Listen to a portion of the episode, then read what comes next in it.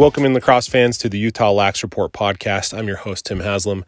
This week's podcast features an interview with Matt Duke Rosati, commonly known just as Duke. Uh, Duke played at Judge, then went on to play at Arizona, coached at Arizona for a little bit, coached at Utah for a little bit, and and last uh, his last coaching gig was at Olympus. Uh, so Duke and I have been friends for a long time, and and we talk a lot about a lot of different topics. Um, it's really good. It's really broad. I, I really hope you enjoy it. I also wanted to call out our newest podcast sponsor, GroupSpot. Uh, GroupSpot is a great little tool that helps organize teams. It's it's way better than GroupMe. It's way better than just a group text message. It's got calendars. It's got everything you need to completely organize your team.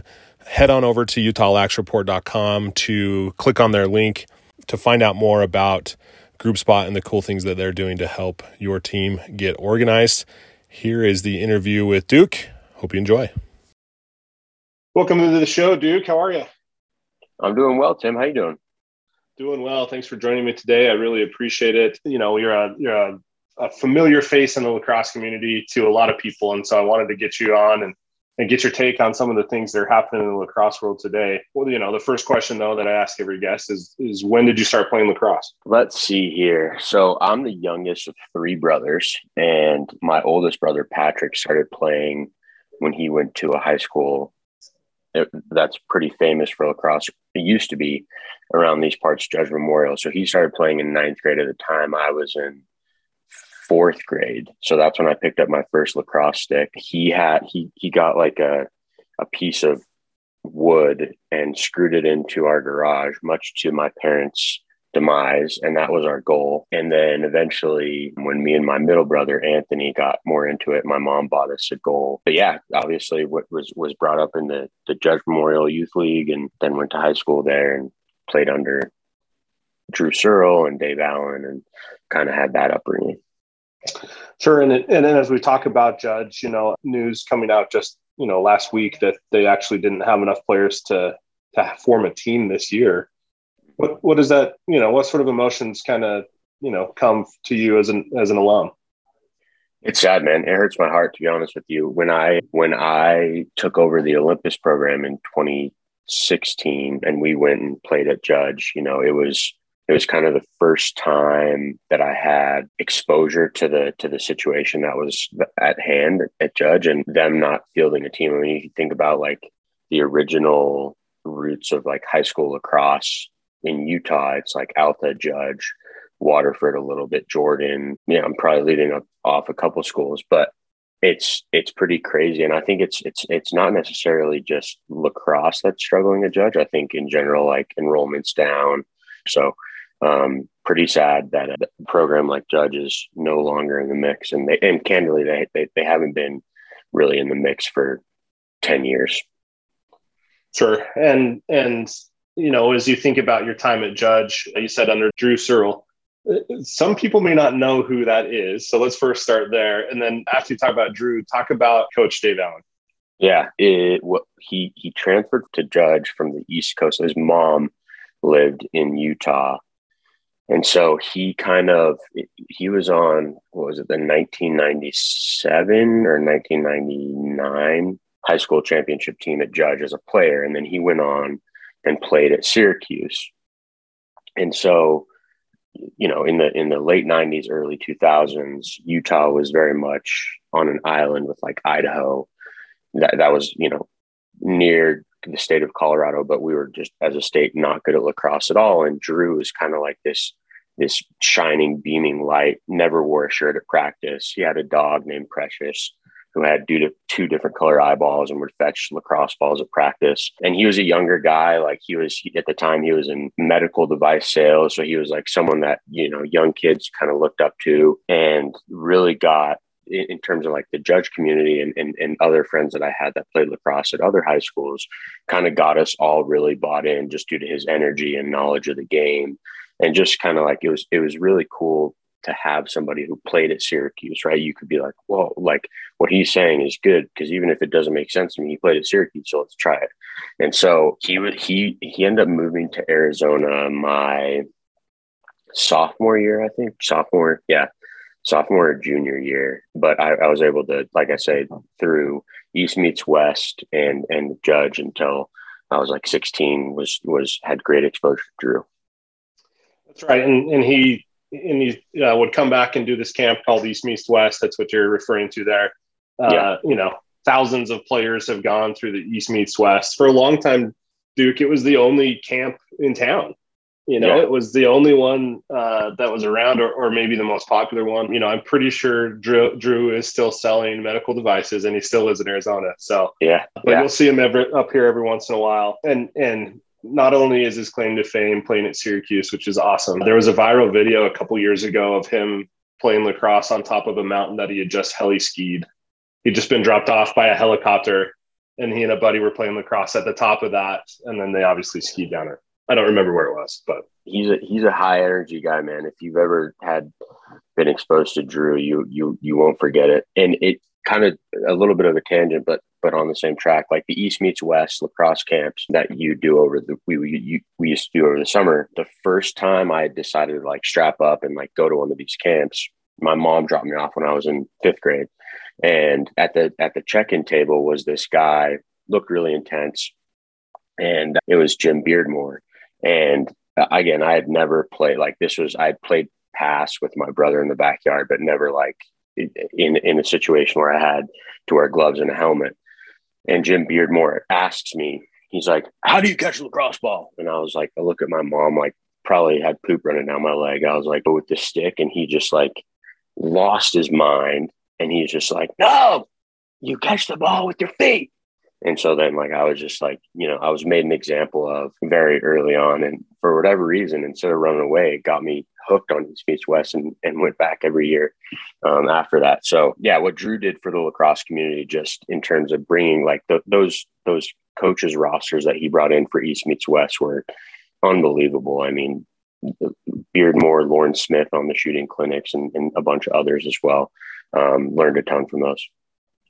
And, and those are names that we won't take a ton of time on, but definitely, you know, if you're listening and don't haven't heard those names, you should go Google them uh, to see what they're all about. Then, then after Searle, you you played for Dave Allen. Dave Allen was the coach at Judge for how many years? Twenty plus at least. Yeah, uh, long time. Talk about playing, you know, under Coach Allen. Yeah, he was so. I was a year younger than his oldest son, Stu. So my my brother Anthony played with Stu for his entire Coach Allen coached him throughout youth. I was actually coached by a guy named Dick Hall in, in Judge Youth, and, and Drew Searle would come help a little bit. But Coach Allen, like in, in my opinion, and I know there's like differing opinions on like who the godfather of Utah lacrosse is. He's on my Mount Rushmore, probably the first the first statue that I carve out for the Utah lacrosse Mount Rushmore.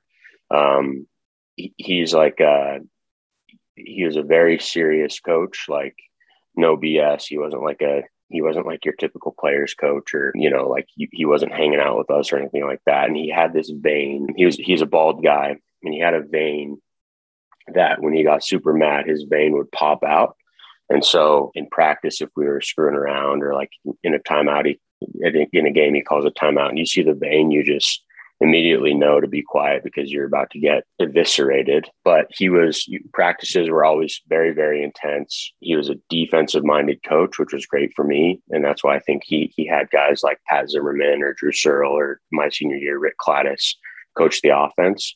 And then Coach Allen would kind of focus on the defense. And so I learned a ton from from Coach Allen just in terms of kind of fundamental stuff and all the way through like very like tactical X's and those type stuff too. So like I say, I, I, it, to me, he's, he's number one for, for Utah lacrosse, but obviously there's probably a bunch of opinions out there. But, you know, as I kind of transitioned into coaching, I, I reflected and talked to Coach Allen a bunch and on just how he ran teams and ran practices as well.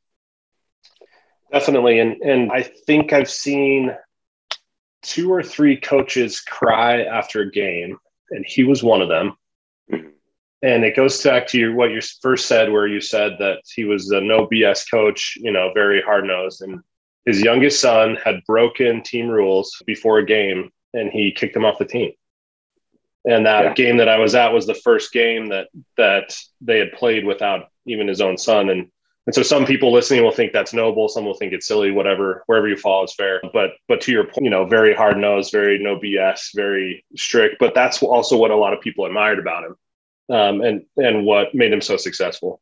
And he, I mean, like that's not like he cared about like our success as as human beings, like more than what happened on the lacrosse field. Like my senior year, not to get too far into the weeds, but my senior year, you know, my junior year, we were coming off losing to Alta in the state championship with a team that was loaded with like Joe McPherson and his son Stu, my brother Anthony, Kyle Brennan, a lot of talent on that that team.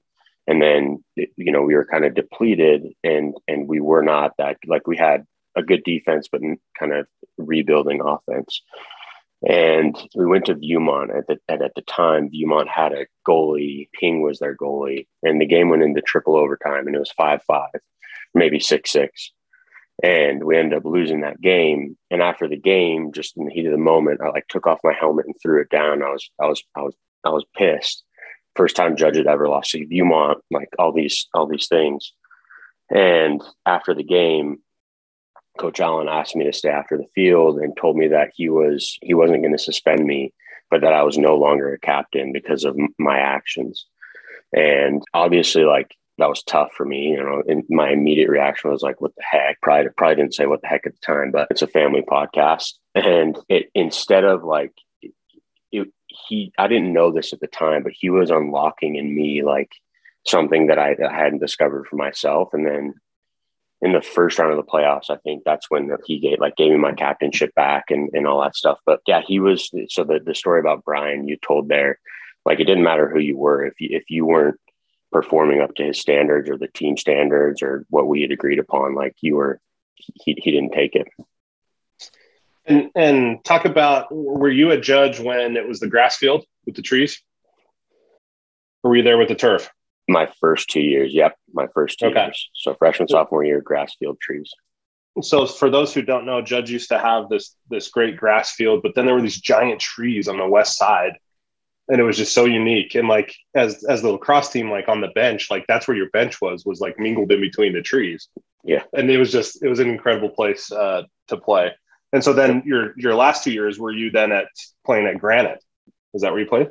Nope. So junior year we played at Westminster as the field was being built and then senior year we played one game in the new stadium and then it collapsed so we went back to Westminster. Okay. So so for those who don't know that story either when they built the new field the uh, southwest corner wasn't structurally sound and collapsed. Yeah. And so, and then I, you know, you played at Westminster. Then I think for another year or two, they played at, at yeah. the old Granite High School, which was vacant. It just had this random field. So kind of yeah. kind of interesting if you think about it. Um, I think they I think Grant that Granite hosted like the state championship game in like 2009 or 2010. But yeah, anyways. It did. You're right. And so then after after your time at Judge, you're looking at colleges. What what was going through your mind? Was lacrosse a big factor? Had you been recruited? Talk about sort of that process. Yeah.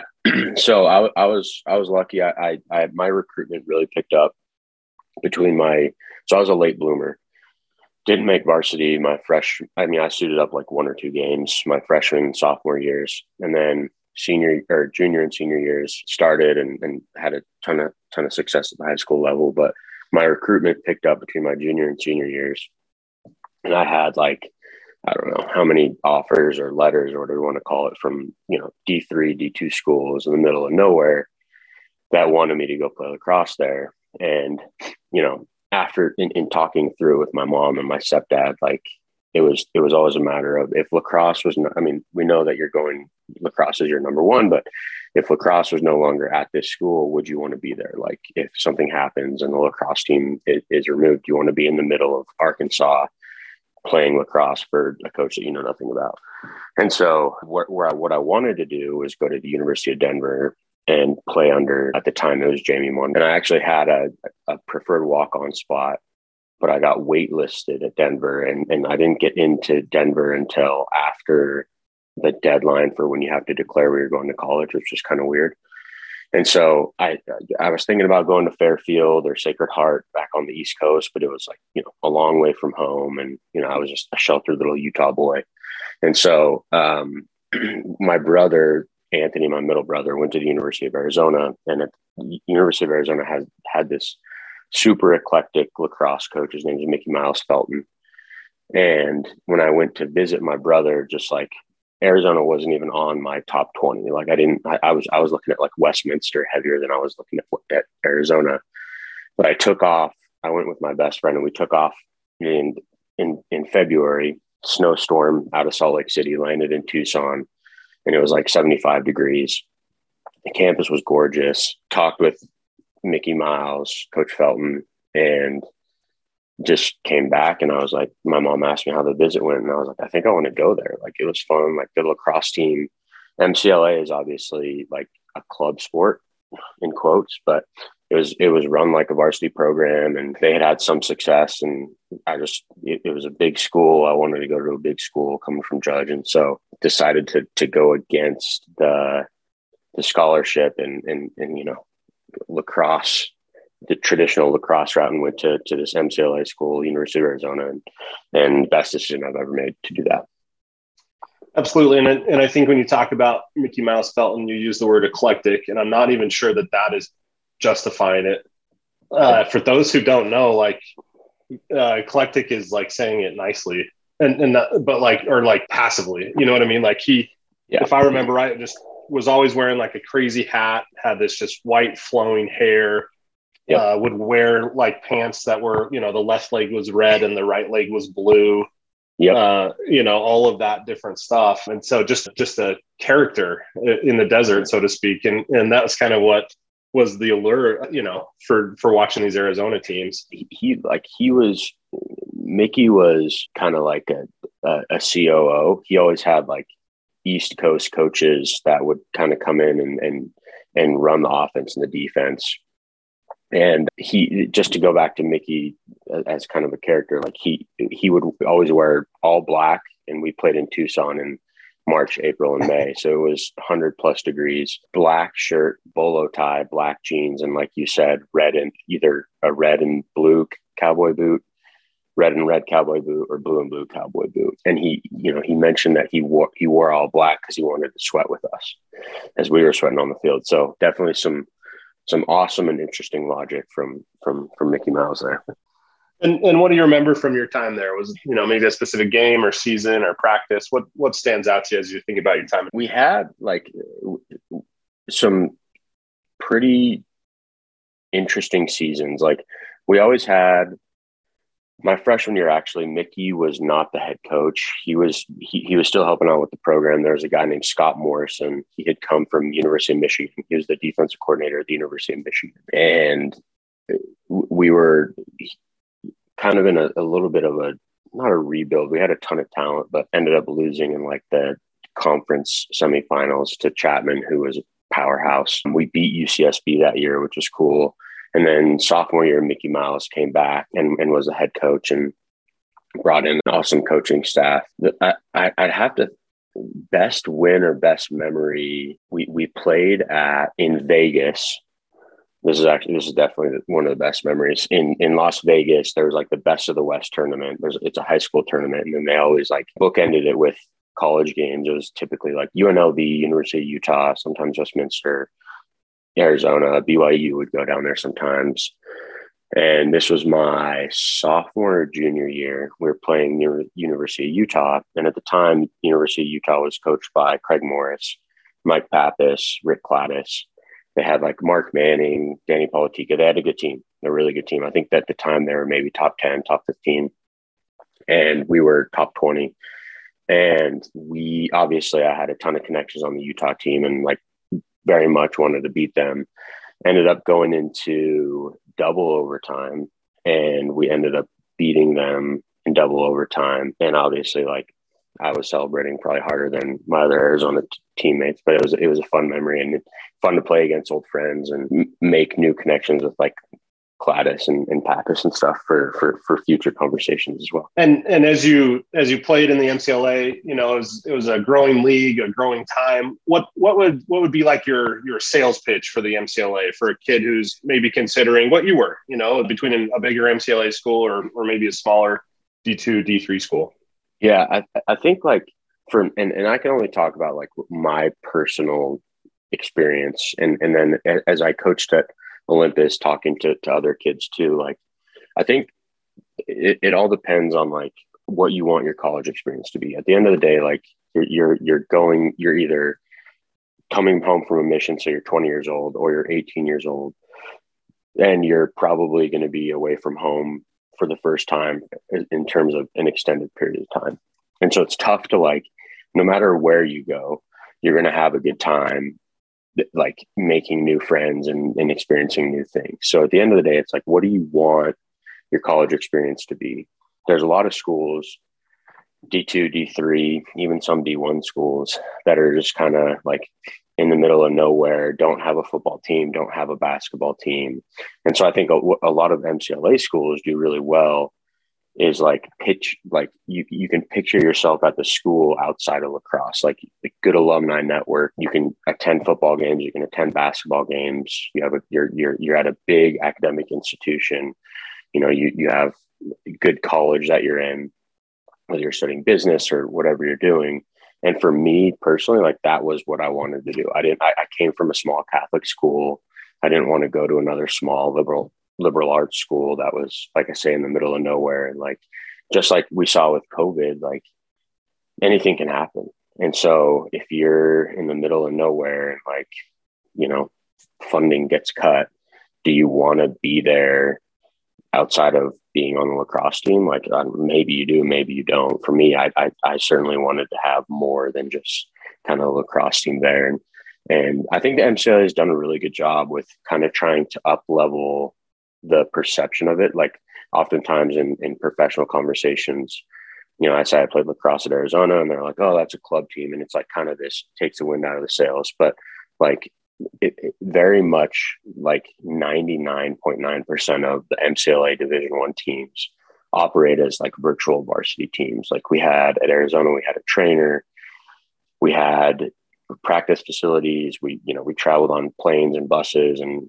got our had two people to a room in, in hotel rooms. Like, you know, obviously you're paying to play. So a lot of that you're paying for. But in terms of like having access to we had our own weight room that, that that we did lifting in. So obviously like you know a true ncaa experience you, you can't really rival that. But i think the ncaa does a really good job of kind of filling the gaps with with other other things that you get at an ncaa school.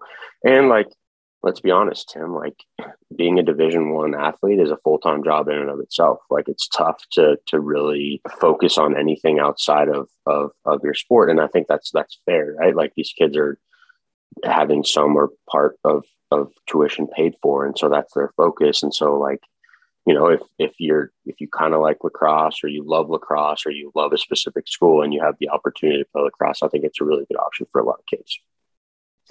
Definitely, and and you know if you if you think about in terms of just size, it, it's the biggest league in the country. You know, with 200 plus teams, and it seems like they're adding more teams every year. I mean, Utah's a great case for that. You know, just this year alone, the Utah Club has been added, and then uh, SUU has added a team. You know, and and I'm pretty yeah. sure Dixie State is on its way to add a team. And so, you know, it's a it's this giant entity, and which some may say is good or bad. Uh, it just depends on on who you're talking to, but at, after your time in the MCLA and, and, at Arizona, you stayed in Arizona, right? And, and coached there uh, for an additional year.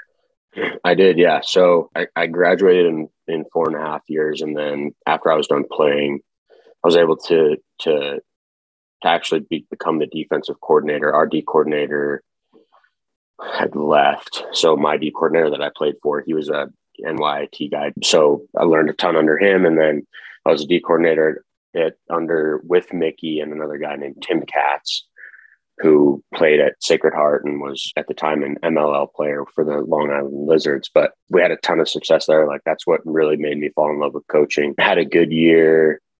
I think same thing. We lost either in the conference finals or conference semis, but um, really kind of refined my coaching craft. And then after that, I would, I, I, you know, my mom basically gave me an ultimatum, like, well, there was, it wasn't even an ultimatum. She's like, you need to move home because you know, all I was doing in Tucson was coaching and like trying to find a job. And Tucson's not exactly a bustling metropolis by any stretch of the imagination. And so ended up Mickey knew this that I was probably going to be there for a year. And then I moved back to Utah, and that's when Rick Cladis called me, and then kind of started the next phase of my coaching career. And and you've known Cladis because you played for him uh, while at Judge, and and had Rick just taken over Utah, or had he been there one year? Uh, he'd been there, yeah, he'd been there as an assistant, right? And then he was uh, the head coach, and then he asked you to come help. Talk about yep. sort of that transition. Talk about sort of what's it like coaching in the MCLA. We talked about playing, but what's it like, you know, coaching these teams? It's a grind, man. It's a it's an absolute grind. Like it's I think that the most interesting part is just kind of the recruiting aspect of it. And and this started at Arizona because you had kids coming from Southern California to the East Coast from all over, and they're coming like in. There's kind of two two pathways to to playing in the MCLA. The first one is you're like, hey, I played high school ball. I'm going to the University of Arizona or going to the University of Utah or wherever you're going. And I also happen to play lacrosse. I'm going to go check it out right? And so you have like kids like that who aren't necessarily as invested. And then you're also competing for like kids who want to be playing lacrosse and kids who are getting division sometimes division one division two division three other mcla offers and so you have like kind of two different things to cater to on one hand like you know somebody comes and checks out a practice and they're you know from the east coast you want to make sure you leave a good impression on those kids and their families from a fundraising standpoint. But on the other on the other end of the spectrum, you have a kid that you're bringing in to come visit your program, and you know he's going to be your star midfielder, star attackman, star goalie. And so the recruiting thing is is, is super interesting and something that I think no other, well, definitely no other league competes with in terms of at the NCAA level or junior college level, just because like they're going out and getting kids. And whereas the MCLA, there's kind of like I said, there's there's us too But you know, when it's it's a super competitive league, and like it's no different. Like every there's a game plan for every every game. You know, at, at the University of Arizona, we practiced at in the evening. At the University of Utah, we practiced at six a.m. at the time, and it was like you know a full time job, and on top of another full time job because you don't make any money or don't make enough money coaching. And so I think that's changing a little bit. But yeah, it it, it was it, an, awesome experience, and like I said, taught me a ton. And and what were some of your favorite games or memories from uh, when you were coaching at, at Arizona or at Utah? So at Arizona, my first year, we were playing Simon. I'm sorry, we were playing GCU, not Simon Fraser, but that the they had a stud attackman and and GCU had a coach Manny Rapkin, and at the GCU went from being an NCAA D2 school to an MCLA school, MCLA D2 school to an MCLA D1 school in a matter of like three years. GCU's in like Phoenix for those listeners who don't know what I'm talking about. And Manny Rapkin is this, yeah, I think he's from Boston, really, really bright lacrosse mind. And, and he was an elite recruiter and GCU kind of had the Westminster treatment, like their their administration was fully behind the lacrosse program, and like they had things that other MCLA schools didn't. So that Manny did a really good job. Coach Rapkin did a really good job of recruiting Canadians, and um, they had, I can't remember his name, but they had this Canadian who was averaging like 11 goals a game and five assists a game, just absolutely absolutely tearing through the MCLA. And we played them. I think it was our second to last game, third to last game, towards the end of the season because it was a conference game for us. We we developed a defensive strategy, held held the kid to one assist, and beat them by two goals, eight to six. I think was the final score. Ended up being their lowest um, point total of the season, and that was just like a you know that's a marquee victory for for for our team, and like really kind of gave gave myself a pat on the back for devising a strategy and, and, and for stopping this kid. And that's just kind of the fun playing chess with with with coaching stuff. And then after coaching in in the college ranks um, you you eventually come to olympus and and take over that. Talk about your time at olympus. You know again what were the things that kind of stood out to you? What what were some of the things that you remember or, or were most proud of? Yeah. So this is you know olympus is actually olympus is one of the schools that i failed to mention in terms of like the, the original kind of conglomerate of teams a school that has had a ton of talent coming through the ranks from you know early 2000s all the way to you know when when when I was there. There's been a ton of kids coming through there, but Olympus was never like I don't I don't think Olympus's perception from from other schools was ever like this lacrosse school. I think it was always just like you know they they've got a few kids here and there, but like not a tough school, and you know not you know, they're not ever going to like try to beat you up or anything like that. And at the time, I had taken over for Marty Westcott was a coach before that, and I think before me and before that it was maybe Walker Bateman, and so it wasn't this. And we had Olympus had lost a ton of kids from the Walker era to the transition from Walker to Marty. A lot of kids had had, had left and started to play other sports, rugby, baseball, anything like that. So, um, kind of, I, I, didn't take over like a, a, a failing program or anything like that. Like I was, I was very lucky to inherit the talent that we did but it was very much like somewhat of a changing of the guard of like you know building our brand of lacrosse in, in a little bit of a different way and we I had a really good parent board that that supported me for hiring coaches or or or changing things or working with the school at the time you know high school lacrosse was a club sport and so a lot of schools didn't have the support that we did from the administration in terms of practicing on the field or playing on the field. Um, so we were lucky in that regard. But, you know, I'd retired from coaching for only two weeks. And then Scott Fisher called me from Olympus and, and said, Hey, we're having a board meeting. Do you want to come talk to us about helping us find a new coach? And that's, that's how it was phrased. And then at the end of the meeting, I walked out and I was the new head coach of Olympus.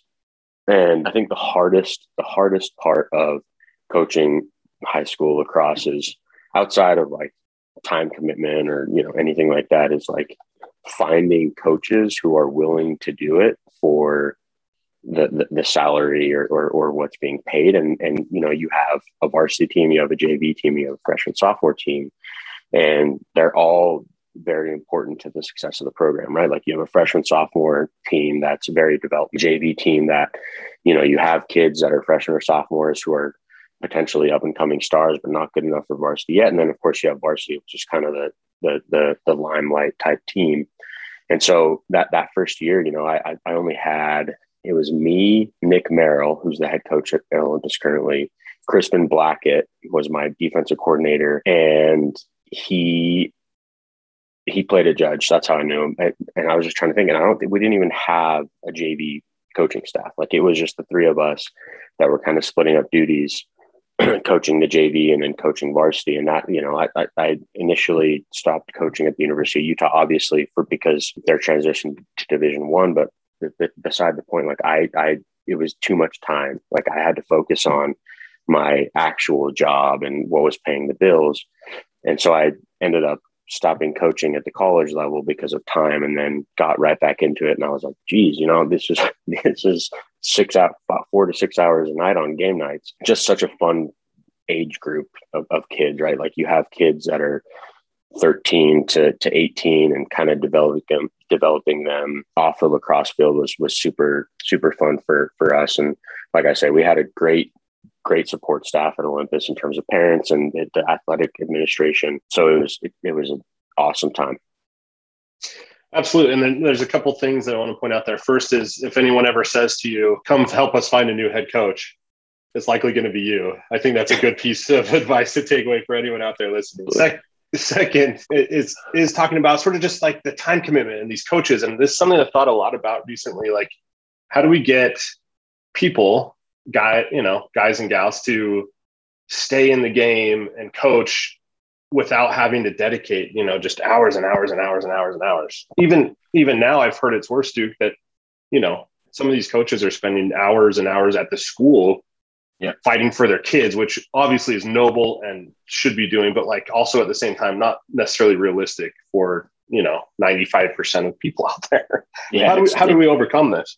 It's tough. I mean, like if you, like I I stepped away from from Olympus because I just had a, a, a have an eight month old boy and didn't know what the time commitment was going to be.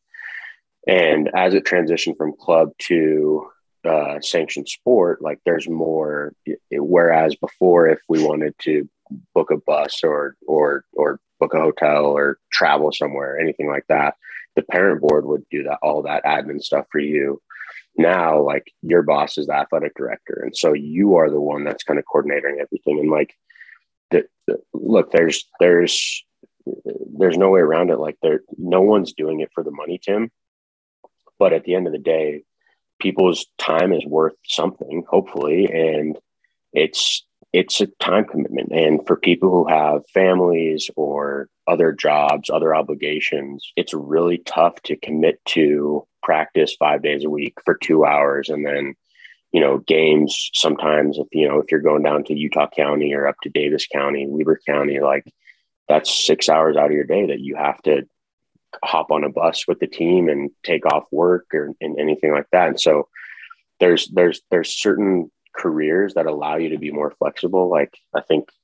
you know, there's there's coaches who are real estate agents or insurance agents or um, there's others that are that are that are out there. But like if you have a quote unquote typical nine to five job where you know you're on Zoom meetings or client presentations or anything like that, and you in order to like step away from that, you have to take PTO or anything like that. That's where it becomes like a little bit of a rub. And I think in order for, I think Utah lacrosse is trending in a very good direction. I think there's two things that are holding it back, and, and hopefully we'll dive into both of them. But the first one is getting enough coaches, like the coaching pool. So former players or people, people like you know Mike Pappas, who who I grew up playing under, in addition to to Dave Allen, but like people like that that are willing they know what they're getting themselves into and and they're willing to do it. And that goes from not just like the varsity the top line coaches like the coaching pool downstream like the jv coaches the freshman sophomore coaches even like youth league coaches like love dads who are willing to coach teams. But like when kids get to to to high school we saw this at olympus all the time like the, the the number of bad habits that you're coaching out of freshman sophomore is alarming. And it's it's you can't place blame on some anything right? Like it's a dad that's helping coach the team. It's better than having no coach but it's just something that i think in general the lacrosse community has to figure out. And the other thing i think is that i think officiating has to get better in the state of utah as well and i'm not trying to sound like a curmudgeon by saying that just because i'm a former coach and, and anything like that i think Tim, you you see high school games all the time. I think there's a huge gap in in officiating as well. Yeah, definitely, and and I think that a lot of that would come in both of these scenarios with just obviously more people, right, and yep. more people willing to give back or or give to the game. You know, if you think about this, Duke, the you, there's been high school lacrosse in Utah since 1994, mm-hmm. and if if just 10 people from each graduating class not even from the same school, but just in, in total, if 10 people from each graduating class continued to coach or to ref, we would have hundreds yeah. of coaches and refs. And that's just 10. And so in those early days, you know, maybe it is one from each team. Well, there were 58 boys teams last year. If just 10 kids, so one 20%, if 20% of the teams just had one who coached or refed, you know, in the future, then that'll just continue to build and be exponential. And and something you, sort of alluding to here, but it's this generational thing. Like the guys who played in that 94 season have kids now who are playing lacrosse. And so we're maybe 15, 20 years from a third generation playing, but that sort of, you know, the, the crux of it is it just takes time. And, and so as those things yeah. kind of come around, it will definitely help. But, you know, I, I think that, you know, the time commitment's real. I'll be in, in, full disclosure. That's why I do this and don't coach a high school is because yes. this doesn't take as much time as coaching in high school and and I think that it still makes a similar impact. It's more wide than deep, but um, yeah, you know, You're doing I, great stuff. Thanks, and it's it's fun and it's rewarding and it's it's you know certainly helping. I hope you know grow the game here in Utah. What what are you mentioned something and I want to just clarify. You you said there's times when a kid gets to high school and you have to coach bad habits out of them. What what's you know for those who maybe don't know like what specifically is something that you're referring to? I, i've got a couple but i want to hear what what you think. I think like it, it and this is kind of the the age that we're in too tim like you know all these kids have tiktok or instagram or whatever it is like social media and so they're exposed to like more media and and cool stuff like behind the back passing or you know a, a pro who's shooting 120 miles an hour sidearm.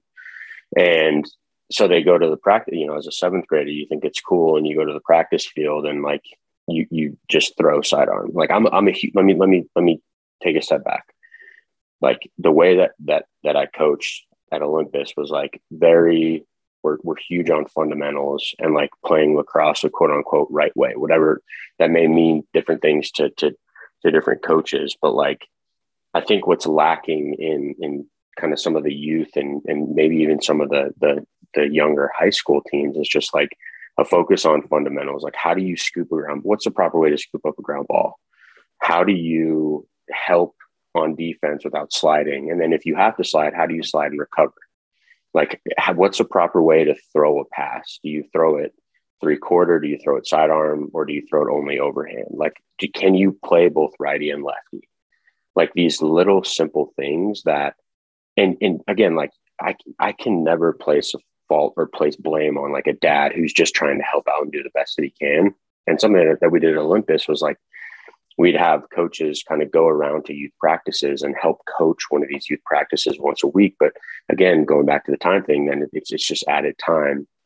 And then we did like coaches clinics for the youth coaches, but you know, you can't be there at every practice and dads or maybe some moms that are coaching too, just want the best for their kids and for their kids' friends. And so we, we saw a lot of that at, at Olympus, just like kids who didn't have like maybe they had crazy talent, but not a high lacrosse IQ, or you know maybe they could shoot it 100 miles an hour, but they couldn't pass it because they didn't know how to pass overhand, or they didn't know how to pick up a ground ball, or they didn't know like why ground balls were important. So just those like I think those super fundamental things that y- you you need to to get out of a kid system early when they come into high school, and so you can kind of coach and develop them as they they progress throughout their career and and those are the exact things that i that i had in mind as well. You know it's it's hard to teach a kid uh, how to pick up a ground ball at full speed right? Yeah. like so i coach a sixth grade team here locally and and obviously a great group of kids but you know our our big stud he has to stop his feet and like literally pause and bend over to pick up the ground ball before then continue to run. And so it's these little things like you're talking about you know picking up a ground ball on the run. Can can they pass left-handed? Yeah. Can they pass right-handed? Like as soon as those things are established and are quite frankly a habit, yep. then you know bigger things can come along. And and to be clear, and and I I'm going to speak for you and, and, correct me if I'm wrong, but there are times where a sidearm shot is the right shot.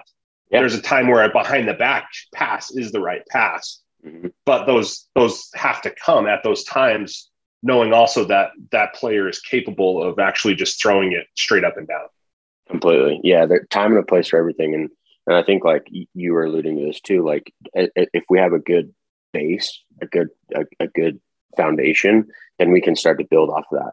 If the foundation's only half built, then you can't build a full house. And, and, and, you know, I think a lot of it too, and, and you were alluding to this a little bit, just like when I go around and, and I, I go around to, to practices still and just kind of uh, watch and, and, anything like that. And some of the youth practices, like a, a hu- I think a huge thing that that that's starting to change in a lot of high schools is just like the speed of practice. Like you go to a game, and th- these games are played super fast. Tim, you know how fast lacrosse is. It's, it's it's very quick.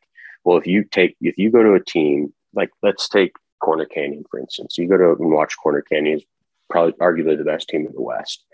And you go to one of their one of their games and you're like oh my gosh like they pay, play the game so fast. And then you go to one of their practices and you see how fast they practice then it may, it starts to translate. Whereas if you go to a game and you see like teams that walk off the field or they're not good in transition and then you go to one of their practices and it's just like this slow pace of practice. And i think a lot of youth teams struggle with this too. It's just like you want to teach that kid how to scoop up a ground ball, like let's do drills at full speed type type scenarios. And so I think that's another thing that more coaches I think are, are starting to catch on that like the speed of practice and, and how you go through drills is, is as important as like, you know, making sure that you're, uh, you're sprinting into the X off a face off wing during a game. Like I think those are equally important.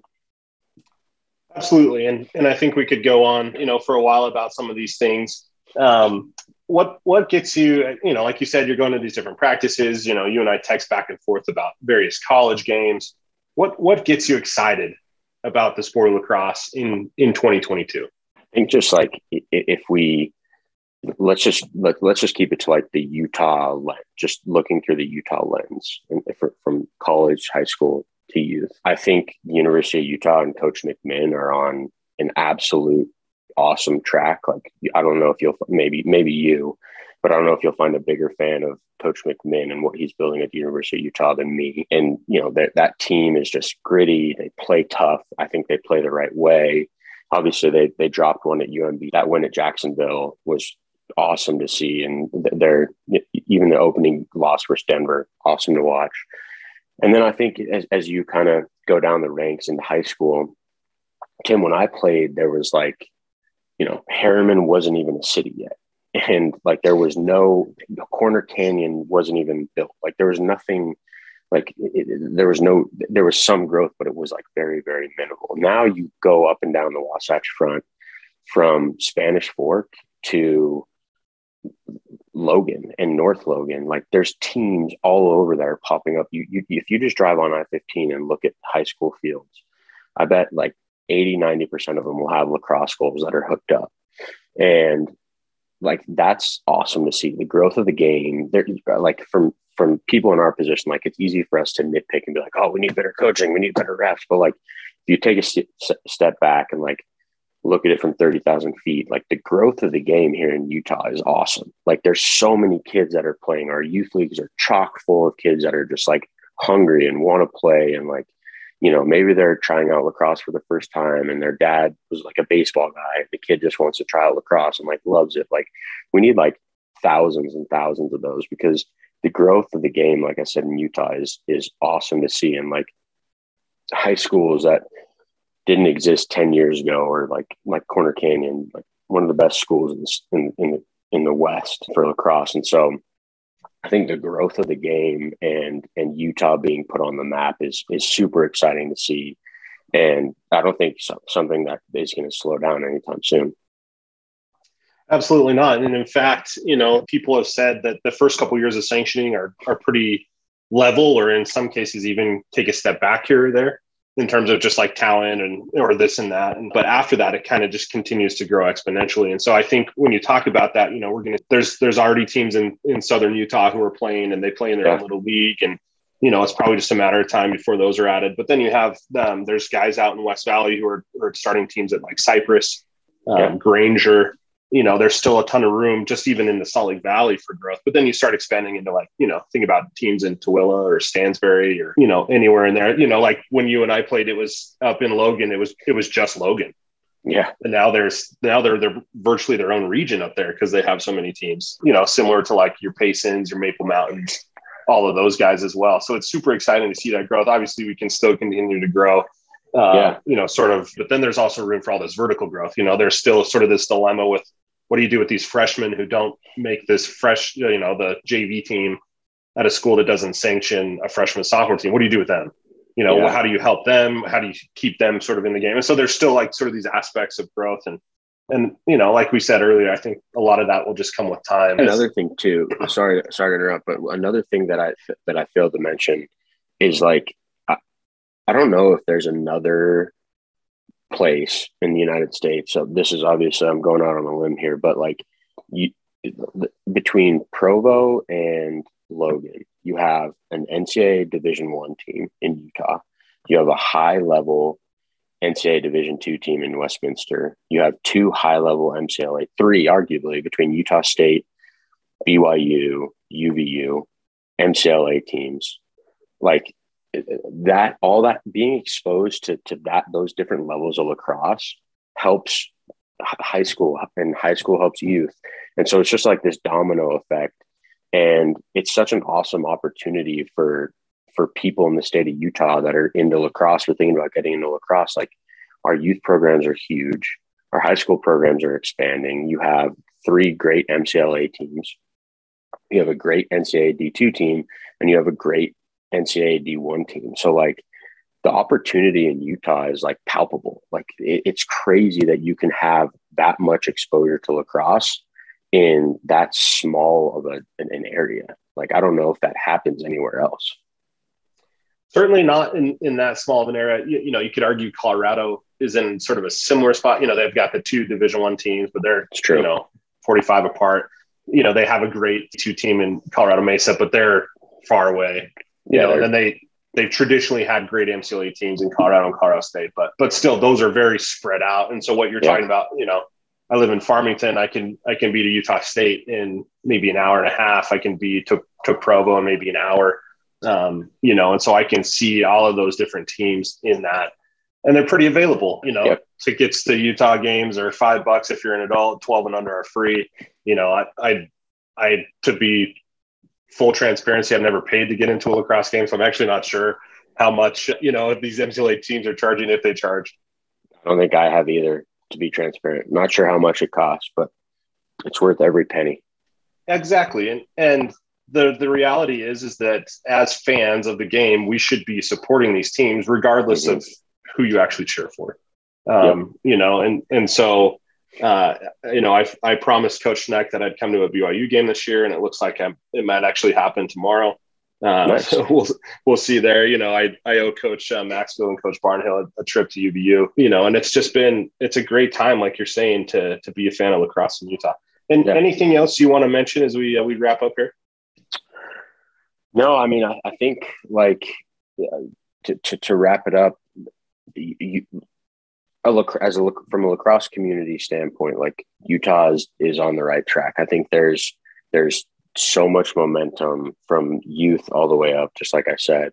And you know, if if if you're a parent listening to this and you know you're you're unsure if if your lacrosse is the right sport for you, I encourage you to like talk to people who are in your community that play lacrosse. It's a, we have a great lacrosse community across the Wasatch Front and, and, even down south as well. So I'm just excited. Like I'm not I'm not coaching anywhere this year, but I think my excitement for lacrosse, maybe because I'm not coaching, my excitement for the, the game has grown tremendously. So I'm just excited. Obviously, you know, we're still in the early early part of this high school season. Uh, Corner Canyon is going to be the obvious favorite. What are some of these other teams that you've you've noticed or, or know about that that stand out to you? Yeah, so Corner Canyon, I think, is in a league of its own. Literally, like that, they're the best team by probably 15 to 20 goals in the state of Utah. I think in 5A, though, I think that's where it's a little bit more crowded. I think Alta just beat Brighton 10 to 5 or something like that. Maybe, maybe it was more than that. And so maybe Alta is a team to look out for. Park City, obviously, is is never going to go anywhere. They're they've got athletes. They're they're really well coached up there. And then this is going to sound biased, but I think Olympus is another team to look out for. They've offense, defense, really they're a complete package of a team. And so I, I think it's Brighton, you know, that again, they came off a loss from Alta, but they're, I think they're going to be fine. Mountain Ridge, I think it's going to be good. So there's a lot of good teams in 5A, and that's where I think there's a little bit more parity, obviously, than, than 6A, where Corner Canyon is just going to steamroll everybody. But tons of talent across the board. And, and, you know, if you're able to go, go, go to a game at your closest high school and just see, because there's, there's going to be talent on the field. And, and I'm glad you mentioned that because um, I, one of my favorite things that we did when I played at Highland was we would go to like a judge game or an East game or an Olympus game. And, and, you know, there may or may not have been heckling. I don't know, but it was, you know, it was fun. And, and, you know, ultimately that's sort of the community that we're talking about. And that's what ties uh, us all together. And, and really, you know, Duke, that's, that's how you and I met was through lacrosse. That's how all of my guests, you know, that I've met and, and become just great friends and, and really that's available to anyone to go out and, and to do that duke i want to thank you for coming on uh, the podcast i really appreciate it and uh, hopefully we'll do it again soon yep thanks tim